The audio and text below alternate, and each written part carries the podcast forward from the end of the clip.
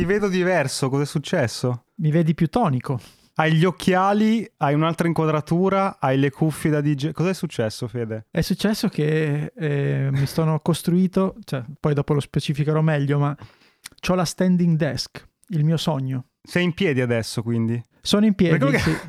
Tra l'altro ti muovi tipo Stevie Wonder davanti. E gli occhiali invece, come mai? Occhiali Amazon, 15 euro perché troppe ore su Zoom e tutto il resto, per cui okay, voglio vedere se funzionano e al momento sono finti, so. Sono quelli finti, quelli per la luce blu. Esatto, sì. L'ho vista anch'io la pubblicità, non mi hanno ancora preso ma l'ho vista. Senti, io sono carichissimo, c'è un sacco di roba da dire. Questa sarà... Vai. Guarda, sarà la puntata più lunga di Link. Cazzi tuoi che la devi montare. L'euforia del Natale. Tanto poi la newsletter la fai tu, quindi i link devi inserirli tu.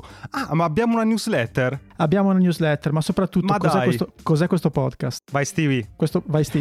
Allora, questo podcast è il podcast sulla creatività, parliamo di creatività, sì. Intervistiamo creativi e insomma ci divertiamo. Mamma mia. Perché intervistiamo i creativi? La peggior presentazione del 2020, possiamo dirlo. Esatto.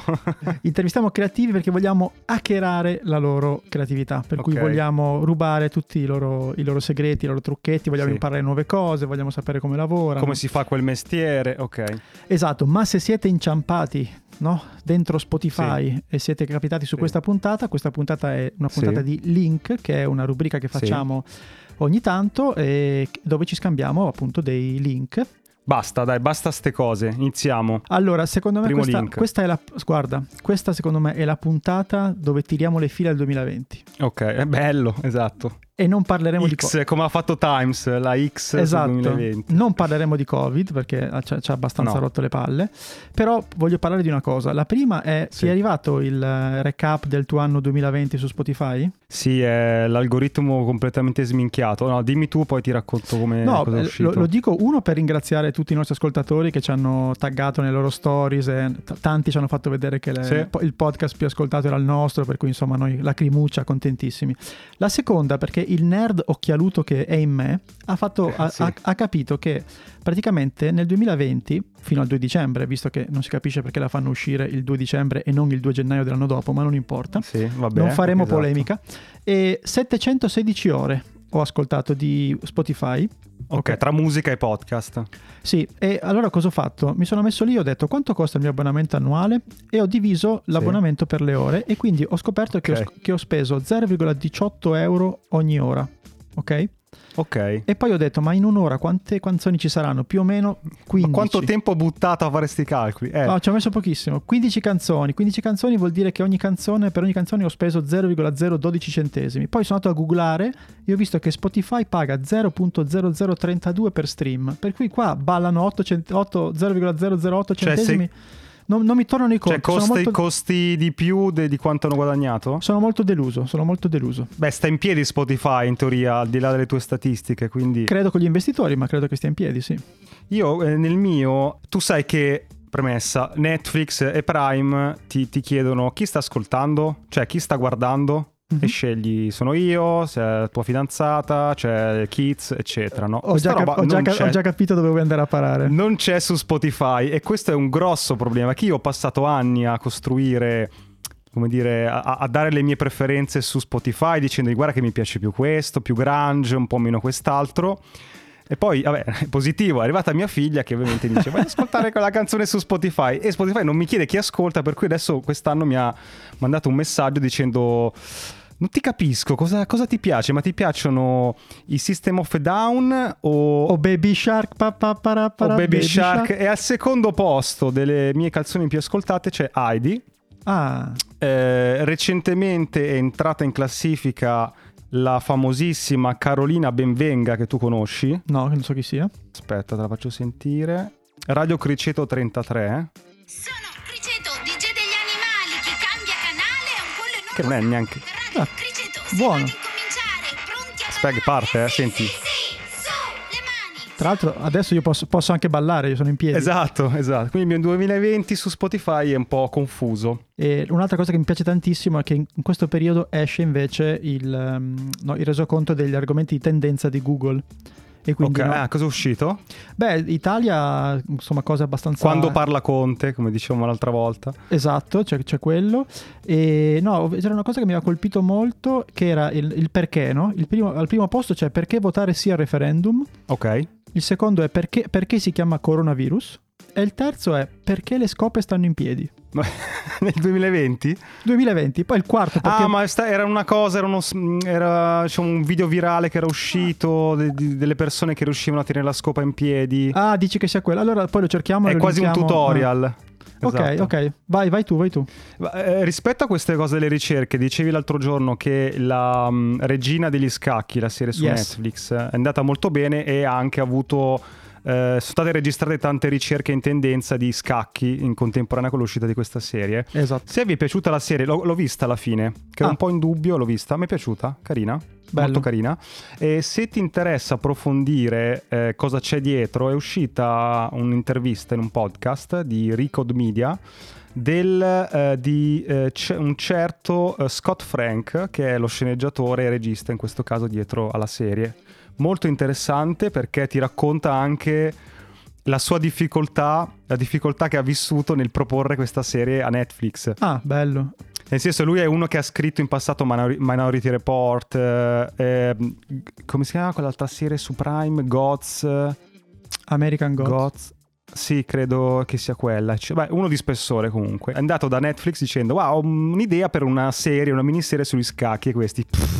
Vabbè, sì, è una di quelle cose, gli hanno risposto, è uno di quei progetti di nicchia, proviamoci, magari becchiamo una piccola porzione, come dire, di abbonati che possono essere interessati, non ti diamo tantissimo, falla.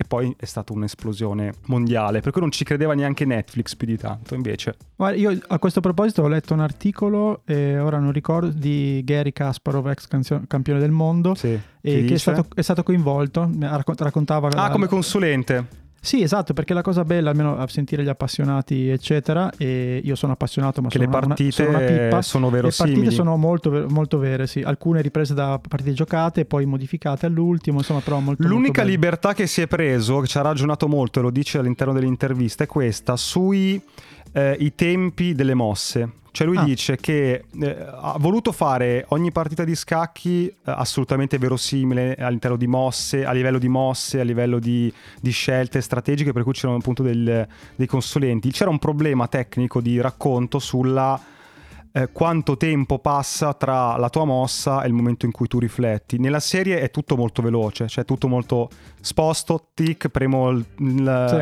timer e poi passa all'altro, che questo non è assolutamente verosimile, ma ha detto abbiamo dovuto prendere questa libertà, sennò diventa una rottura di palle, per cui hanno tagliato un po' i tempi da quel punto di vista. Però a questo proposito esistono quel tipo di partite, si chiamano bullet speed, piuttosto che rapid, esatto, e sono partite dove giochi a un minuto e mezzo, due, quindi è pazzesco e vai con la velocità lì pazzoide. E l'ultima cosa, poi non voglio spoilerare tutta l'intervista, ma dura un po'. L'altro ragionamento che aveva fatto è questa: come faccio a far capire ad uno non esperto che quella mossa che ha fatto è stato un azzardo, è stata una cosa rischiosa o è stato qualcosa di eclatante? Quindi ha detto che ha fatto quasi un calcolo, per cui ogni partita c'era una piccola percentuale di ripresa, di dettaglio sulla mossa, ma soprattutto tutte le reazioni erano in primo piano. Ah, reazioni del giocatore e del pubblico. Reazioni dei giocatori, per cui diceva se anche tu non capisci che quel tipo di mossa è pazzesca, attraverso la reazione, lo sguardo dell'attore riesci a capire che sta succedendo qualcosa di molto strano. Sì. E beh, poi senza svelare niente, però insomma in una delle partite finali c'è sia le loro facce. Quando muore la tizia, no? Sì, quando capiscono, esatto. Però ci sono sia le facce loro, sia le facce del pubblico, sia i commentatori, sia russi che americani, insomma, quindi l'hanno presa un po'. Senti, per chiudere questo treno di 2020, un'altra pagina classica è quella del New York Times, che fa vedere, no, le più belle foto del 2020 divise per mesi. Okay. Non c'è neanche non c'è il paywall, per cui beh, è bellissimo perché è una galleria chiaramente molto tragica. Quest'anno non ci siamo risparmiati niente, però volevo raccontare solo una foto, tanto poi linkeremo tutto, che è quella, se te la ricordi, di quando a Wuhan in Cina hanno costruito in tempo record quel quell'ospedale, ti ricordi che c'erano tutte queste ruse per lavoro che dicevano che in 10 giorni avevano costruito. Allora, riguardando le foto non me ne ero mai accorto, però scrollandole giù, praticamente questa foto vista dall'alto invece di ruspe sembrano tantissime chitarre buttate su un campo. Ed è un'immagine pazzesca, bellissima. Non ci sono altre cose che escono a fine anno 2020? Ce ne sono tante. Le 10 cose inutili da acquistare a Natale. Tra l'altro hai visto che sul Corriere o su questi quotidiani generalisti da un po' di anni hanno iniziato anche loro a fare gli articoli con i link verso Amazon per intascarsi. Quelli affiliati, l'affiliazione, che in passato non lo facevano, però effettivamente tu cosa ti compri di creativo a Natale? C'è qualcosa? Allora, guarda, mi sono preparato un po' di cose, sinceramente. Sono molto preparato sul tema. Allora, non mi comprerò molto, nel senso che non ho intenzione di spendere troppi soldi, però libri, chiaramente. E quindi, se vuoi, ti posso dare la classifica dei 5 libri più belli che ho letto quest'anno. Però immagino che non te ne frega un cazzo, quindi possiamo andare avanti. Magari anche uno, anche due. Vedi che già ritratti, capito? Uno che è proprio sulla creatività, che è la trama lucente di Anna Maria Testa. L'ho visto ma non l'ho ancora comprato. Allora, sgombriamo il campo, cioè è il più bel libro della sulla creatività che abbia mai letto.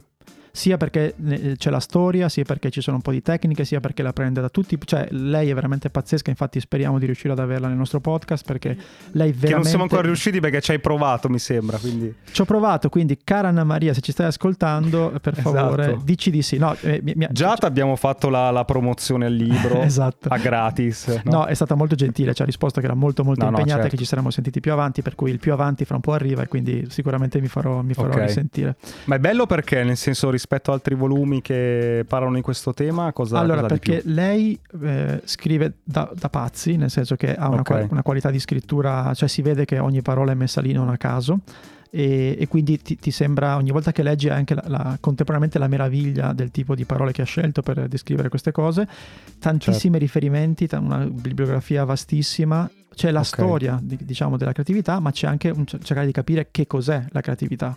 E quindi... Ma è manuale tipo che ti dà anche delle indicazioni di cose da fare, o più un saggio sulla riflessione? Secondo me 2/3 saggio, 1/3... cioè più che cose pratiche, ma ce ne sono, e ci sono anche ti rimanda dei link molto interessanti per approfondire. È proprio un discorso del... qual è l'ambiente migliore per essere creativo, cosa ci dovrebbe essere nella società per essere creativi, e soprattutto il concetto di creatività. E anche lei in questo, diciamo, è molto vicina a noi, perché anche secondo lei l'originalità di fatto non esiste, la creatività è l'unione di due o più cose che formano qualcosa. E qui però lei aggiunge una cosa interessante: qualcosa di innovativo e di utile. Cioè, secondo lei la creatività interviene nel momento in cui questa combinazione di due o più elementi non è solo creativa, ma è anche utile alla società, alle persone, eccetera, eccetera. Quindi molto, molto consigliato. Ma noi mettiamo i link con l'affiliazione, no? Non ce l'abbiamo. No, non ce l'abbiamo. Quindi, quindi al cliccate momento... e vabbè, sono buoni consigli. Però basta. Guarda, sentirai anche tu un rumore, vediamo se lo senti. Era un libro. Cos'è? Allora, intanto possiamo mettere una musica tipo il momento in cui Federico si vanta? Che musica metteresti? Vai. Che ne so, poi mi creo il problema. La metto, vai. Allora, cari ascoltatori, quest'anno, complice la pandemia, il Covid e il lockdown, ieri ho letto il mio 80° libro dell'anno. Chiusura del momento vantarsi, però chiaramente ce ne ho da leggere da qui alla fine dell'anno. Uno di questi si chiama Game Storming, a playbook for innovators, rule breakers and change makers. Praticamente sono 80 esercizi molto creativi, molto interessanti, e l'ho sfogliato, non l'ho ancora letto, però 2 o 3 mi hanno colpito. Tipo, questo è una cosa che un po' avevi detto anche tu rispetto, credo, a una roba che usava Amazon nelle riunioni, insomma, però, o che usavi tu. Ed è quando stai pensando a un progetto o qualcosa, tu mi pare dicevi, pensa se dovessi scrivere l'articolo, no? Di quel progetto che sta uscendo, di quel prodotto che sta uscendo. Qui invece parlano di immaginarsi la copertina di un magazine, quindi è un po' è simile a quello che dici tu, però è l'idea che ti metti lì, e quindi in poco tempo devi descrivere tutto quanto. Sì, no, ti sforzi. È un esercizio che ti sforza a trovare diversi livelli di sintesi, perché il titolo, la massima sintesi, il sottotitolo, no? Come si chiama nei giornali? ignoranza pura. Poi il secondo è simile, però in questo caso è design the box, cioè immaginati di disegnare la scatola del tuo prodotto, servizio, quello che sarà. Quindi okay, anche qui devi immaginarti, devi fare lo stesso sforzo, però magari anche pensando, che ne so, alle istruzioni per l'uso, a che tipo di materiali utilizzeresti, eccetera. L'ultimo, certo, è mock-up. L'ultimo è il product Pinocchio, ok? Il suggerimento è quello di umanizzare il prodotto, cioè di farlo parlare, okay, di fargli sentire delle emozioni, di fargli, in modo da tirar fuori tutte le angolature possibile di quell'idea che c'hai. Per cui stai producendo una stampante, cosa potrebbe dire questa stampante quando stampa, quando finisce la cartuccia, come si sente, cioè quindi è un modo di prenderla sempre, diciamo, fuori, out of the box, quindi dal punto di vista del pensiero, e cercare quindi di trovare soluzioni il più innovativo possibile. Detto okay, questo, figo. Prossimo link rapidissimo. Microsoft ha fatto una ricerca e dice che lo smart working, ok, da una parte rende più produttivi, però pare dalle statistiche, dalle interviste che hanno fatto e dal survey e tutte quelle cose lì, che non solo provoca senso di isolamento, e vabbè, grazie, ci vuole una ricerca, però la cosa interessante per noi, non tanto buona ma interessante, è quella che riduce il tasso di innovazione. Cioè nel senso che il fatto che non c'è questa, quella che viene chiamata anche la serendipity, socialità. Sì, la serendipity, il fatto che ne so, al campus della Apple, al bar c'è, capito, da una parte il product manager, certo, di un prodotto, dall'altra l'inserviente, si cappottano perché si sono versati addosso lo yogurt, e da lì gli viene fuori l'idea per fare il nuovo, certo, iPhone. Esempio, tra l'altro, secondo me è anche abbastanza bello, verosimile.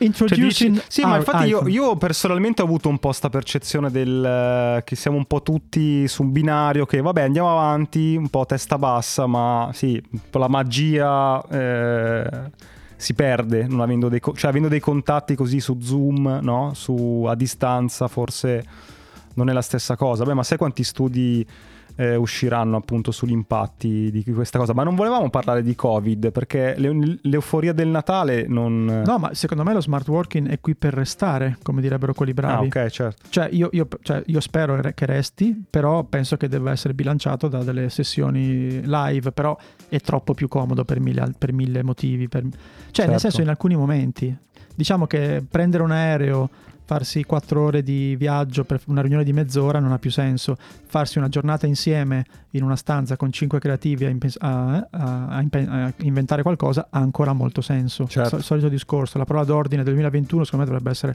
buon senso. Mamma mia. Ciao, interrompiamo la puntata per ricordarti che se vuoi puoi sostenere Hacking Creativity cliccando sul link Buy Me a Coffee che trovi in descrizione. Puoi scegliere tra una donazione e una tantum, 3 livelli di abbonamento con tante cose in cambio e gli extra che sono delle consulenze 1-a-1 con noi. Ma lo so cosa stai pensando, perché dovrei farlo? 1. Perché questo podcast vuole crescere sempre di più, ma a vari costi, quindi per tenere accesa la macchina e fare ancora più puntate abbiamo bisogno del tuo supporto. 2. Se ti abboni hai qualcosa in cambio, dal canale Telegram riservato, dove trovi nuovi link, backstage e un contatto diretto con noi, fino a partecipare a una registrazione dal vivo via Zoom di una nostra puntata di link e ricevere in anteprima i format su cui stiamo lavorando. 3. Se anche una volta soltanto, ascoltando il nostro podcast, ti è venuta in mente un'idea, hai trovato una dritta che ti ha svoltato un lavoro, beh, è un buon motivo per far continuare questo progetto, perché prima o poi ti darà ancora qualcosa di utile. Insomma, clicca al link in descrizione, trovi tutte le combinazioni che abbiamo pensato per supportarci, e intanto grazie. Torniamo alla puntata. La chiuderei qui questo podcast. Beh, grazie a tutti, buon Natale. Sono gli occhiali che ti danno questa saggezza, probabilmente. Sì, buon Natale a tutti. Parlando di acquisti, hai letto che Salesforce ha comprato Slack? Yes. Slack, vabbè, lo conoscete tutti, immagino, è piattaforma chat professionale per chi lavora, in una sorta di WhatsApp ma per lavorarci sostanzialmente. Ho avuto questa illuminazione, scusami, mentre parlavi, che ogni cazzo di cosa che tu dici deve diventare un momento della newsletter che devo scrivere io, per cui ti prego ma lo faccio apposta, esatto. Ti prego di citare meno programmi possibili e meno cose possibili. Ti ringrazio, scusi per l'interruzione. Non c'è problema, adesso te ne aggiungo un paio. Comunque l'ha comprato, ma Salesforce l'ha comprato per 27 miliardi di dollari. E vabbè, al di là di questa exit che può interessarci fino a un certo punto. È molto interessante la storia di Slack, non so se la conosci. Allora no, me la racconti tu, però dimmi solo questo, era nata per diventare una cosa diversa, corretto? Allora, il fondatore intanto è quello che aveva fatto Flickr, il sito dove caricavi le foto. Ah ok, perfetto, sì, Flickr. Che era stato comprato credo da Yahoo, adesso non ricordo molto bene, comunque era uno che aveva già dimostrato di saper fare le cose. Uscito da quell'esperienza ha detto voglio creare un videogioco, inizia a creare questo videogioco, inizia a raccogliere finanziamenti, perché comunque era un personaggio quotato nella Silicon Valley, ma va malissimo, spendono troppi soldi per svilupparlo, non funziona, non ci sono abbastanza utenti, diciamo un fallimento completo. E per organizzarsi il lavoro nella creazione di questo videogioco aveva fatto un prototipo di un'app che permetteva di scambiarsi messaggi in tempo reale, che poi sarebbe diventato Slack. Per cui uno di quegli esempi in cui mi sta andando male una cosa, ho già in pancia qualcos'altro che non gli sto dando troppa importanza, ma è quello, diciamo, il segreto per farcela, no? Probabilmente capita un po' a tutti, ti stai prendendolo il muro a testate su una cosa e ti basterebbe fermarti un attimo, guardarti, ma che cos'ho? Cos'è che ho già in mano che magari non gli sto dando importanza, ma è quello l'asso nella manica, no? Ti piace te Slack? Cioè l'hai mai usato? No, sì, lo uso. Usato insieme? No, lo uso. Ma è bella la filosofia dietro a queste piattaforme, perché c'è la parrocchia delle real time communication che è Slack, quindi scrivo, ti arriva e devi rispondere, no? Poi c'è l'altra parrocchia che io ci metterei dentro Basecamp, non so se lo conosci. No, ma citane pure un altro, sì. Basecamp, mettiamo il link nella newsletter. Mettiamo anche 20 righe di descrizione. No, ma Basecamp è importante. Allora, Basecamp è sempre uno di quei software per gestire i progetti, no? In collaborazione con altri, ma è pensato con una filosofia completamente diversa. Quindi è pensato per non avere... C'è una chat, ma non viene utilizzata molto all'interno, ma per dare dei feedback scritti senza un passaggio in real time, no? Per cui io non ti richiedo subito la tua attenzione, io ti lascio dei commenti e tu hai il tuo tempo per rispondere. Però è interessante perché i fondatori di questa piattaforma, che sembra una roba molto fredda, hanno scritto molto di questa filosofia del lavoro. Allora, ha scritto il fondatore di Basecamp: Rework, manifesto del nuovo imprenditore minimalista, Remote, e poi ha scritto questo: It doesn't have to be crazy at work. Ah. E c'è una copertina molto interessante che c'è l'elenco delle cose sbagliate del lavoro, non so, lavorare 80 ore alla settimana, meeting infiniti, non dormi, le email della domenica pomeriggio, bloccato in ufficio con una grossa X sopra, e appunto il titolo It doesn't have to be crazy at work. Ma guarda, non è un link, ma mi hai fatto venire in mente una cosa, no? Tu hai presente, adesso cosa hai fatto? Hai fatto estratto di Amazon? Sì. Esatto, perché questa cosa qui io la sto utilizzando, mi rendo conto tantissimo, perché molto spesso i libri adesso, cioè, dicono tante cose, ma poi se ti leggi l'indice hai l'80% delle informazioni che ti servono. Hai già portato a casa tutto, dici. Secondo me, ma in alcuni casi è vero, perché nel momento in cui tu hai trovato il ragionamento, che ne so, un argomento X, e lo vedi come l'ha diviso in capitoli, come sono divisi questi micro capitoletti, ti fai un'idea generale di quello che... Così che hai letto 80 libri? No, gli 80 libri li ho letti tutti, ok? Dalla A alla Z. Ritorna la musica da Bullo, ok? Esatto, vai, esatto. 80 libri, ragazzi. Allora, senti... Social Blade, conosci? Sì, è il tool per analizzare i social, i numeri. Esatto. Hanno fatto questo, come si chiama? Questa estensione di Chrome, e quando tu navighi su YouTube, vai sui canali e ti dice, ok, il range, secondo loro, basandosi su se hanno o meno l'advertising, se che tipo quanto guadagnano. Quanto guadagnano, ok? E quindi chiaramente ci ho perso mezzo pomeriggio a andare a vedere tutti i canali fighi. Allora, loro ti danno un range molto molto vario, nel senso che, ad esempio, sono su MrBeast, che è un nostro ormai come dire, riferimento. Lui, il suo estimated monthly, quindi quanto guadagna mensilmente, va da 76.000 dollari a 1.2 milioni. Allora, ho fatto un po' di ricerca e vedendo vari interventi di youtuber eccetera, mm-hmm, che riportavano anche i loro dati, bisogna guardare più o meno in mezzo, per cui vuol dire che MrBeast di AdSense di Google si porta a casa circa $600,000 al mese, quindi parliamo di 6, 7, 8 milioni l'anno. Poi sono andato a vederne uno più piccolo, ok, che è questo qui del, tra l'altro, che parla di scacchi, che è uno dei miei preferiti, si chiama Agadmator Chess. Lui ha 890.000 iscritti e guadagna una cifra attorno tra i 4 e i 66, ququindi circa $30,000 al mese. Okay, lui è un ragazzo. Tu dici, ma perché facciamo i podcast e non apriamo un canale su YouTube? Dici? Allora, intanto noi il canale su YouTube ce l'abbiamo, non lo caca nessuno. Sì, ho capito, vabbè, abbiamo caricato male le puntate audio. Ma sì, ma dovremmo fare queste cose qui del tipo: ragazzi, andate tutti e lasciate le playlist andare, così che quelle cose lì tristissime. Però no, Social Blade è veramente molto molto interessante. Però è interessante, adesso non so se lo calcola, che io ho letto degli articoli che il guadagno su AdSense di YouTube, cioè quanto guadagni dalla pubblicità prima o in mezzo ai tuoi video, dipende anche molto dal settore in cui ti trovi, no? Dalla nicchia. Cioè se tu fai fai dei video probabilmente di cucina, cioè così tanta competizione, le pubblicità si spalmano su così tanti canali che magari il CPM, il costo per 1000, è più basso. Se invece parli di finanza, di investimenti, di cose di quel tipo lì, è molto molto più alto. Ma guarda, c'è un'altra estensione di Chrome che adesso non ricordo il nome, ma la metterò nella newsletter, Cristo, che comunque ti calcola esatto, quando cerchi su Google o su YouTube, qualsiasi motore di ricerca, ti mette accanto il valore del CPM della ricerca che hai fatto, no? E quindi anche quello è un tool interessante, perché è esattamente quello che dici tu, vai a vedere, a cercare una cosa e capisci. Ma uno che sta ascoltando dice: ma che cosa me ne faccio di questi numeri, secondo te? Oltre alla curiosità di dire vediamo un po'. Vado con la lista, cioè, diciamo, se sei un creativo e vuoi vivere della tua creatività, una delle possibilità del 2020, non solo del 2020, magari vai in quel settore e non quell'altro. Esatto, cioè fai una ricerca iniziale, ma non solo un discorso di vuoi essere creativo o meno, ma anche su che tipo di, che ne so, di cosa vuoi dedicarti. È chiaro che adesso guardavo le ricerche su Google, una delle parole più ricercate è meditazione. Ok, magari un corso di meditazione potrebbe avere senso perché è molto cercato, piuttosto che un libro sulla meditazione, o fare dei disegni, cioè è un po' come dire stare, navigare nel mondo, non solo in maniera superficiale. In questo rimandiamo alla puntata scorsa con Francesco Giano, no?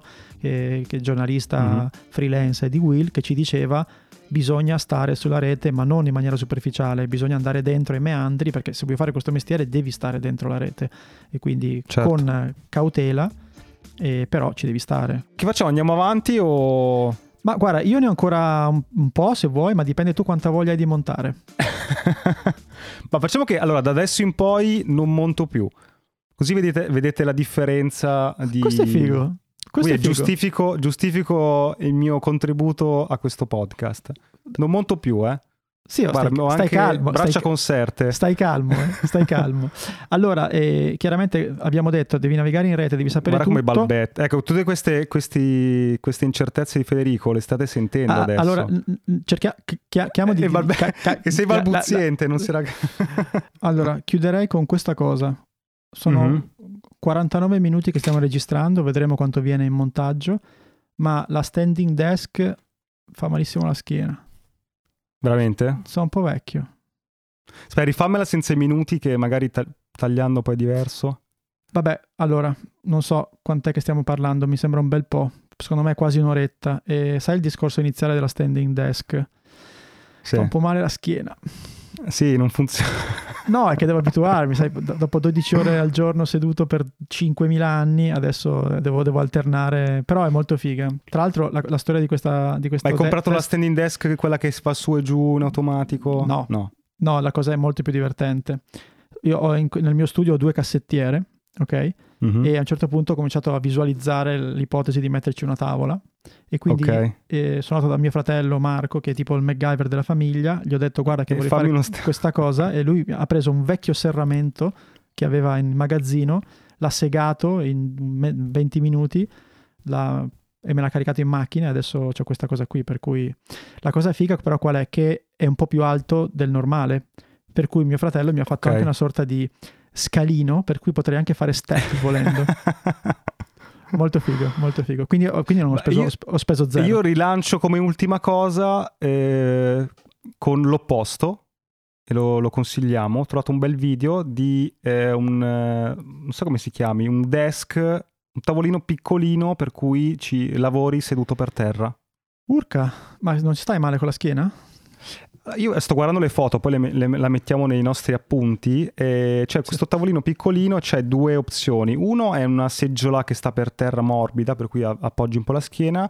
L'altro tizio che un po' alla giapponese è in ginocchio con un cuscino sotto e lavora.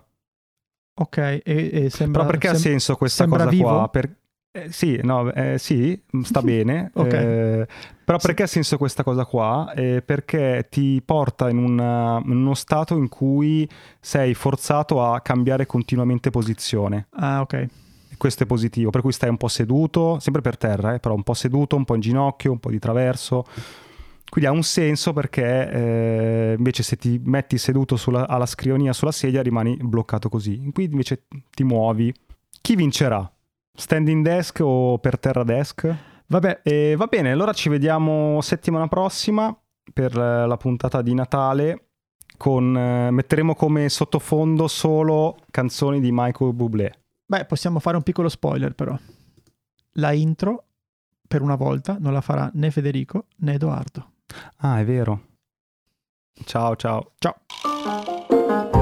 La puntata è finita e adesso cosa puoi fare? Beh, due cose. Uno, iscriverti ai nostri appunti. Trovi il link in descrizione per ricevere la nostra newsletter con tutti i link di cui abbiamo parlato, belli ordinati, così puoi leggerli in tranquillità e approfondirli. E due, puoi fare un giro sul nostro canale di Buy Me a Coffee. Se vuoi sostenere il nostro podcast trovi tante modalità, dall'abbonamento alla donazione one shot, agli extra. Quindi clicca il link, valuta se c'è qualcosa che ti interessa e intanto grazie per il tuo supporto.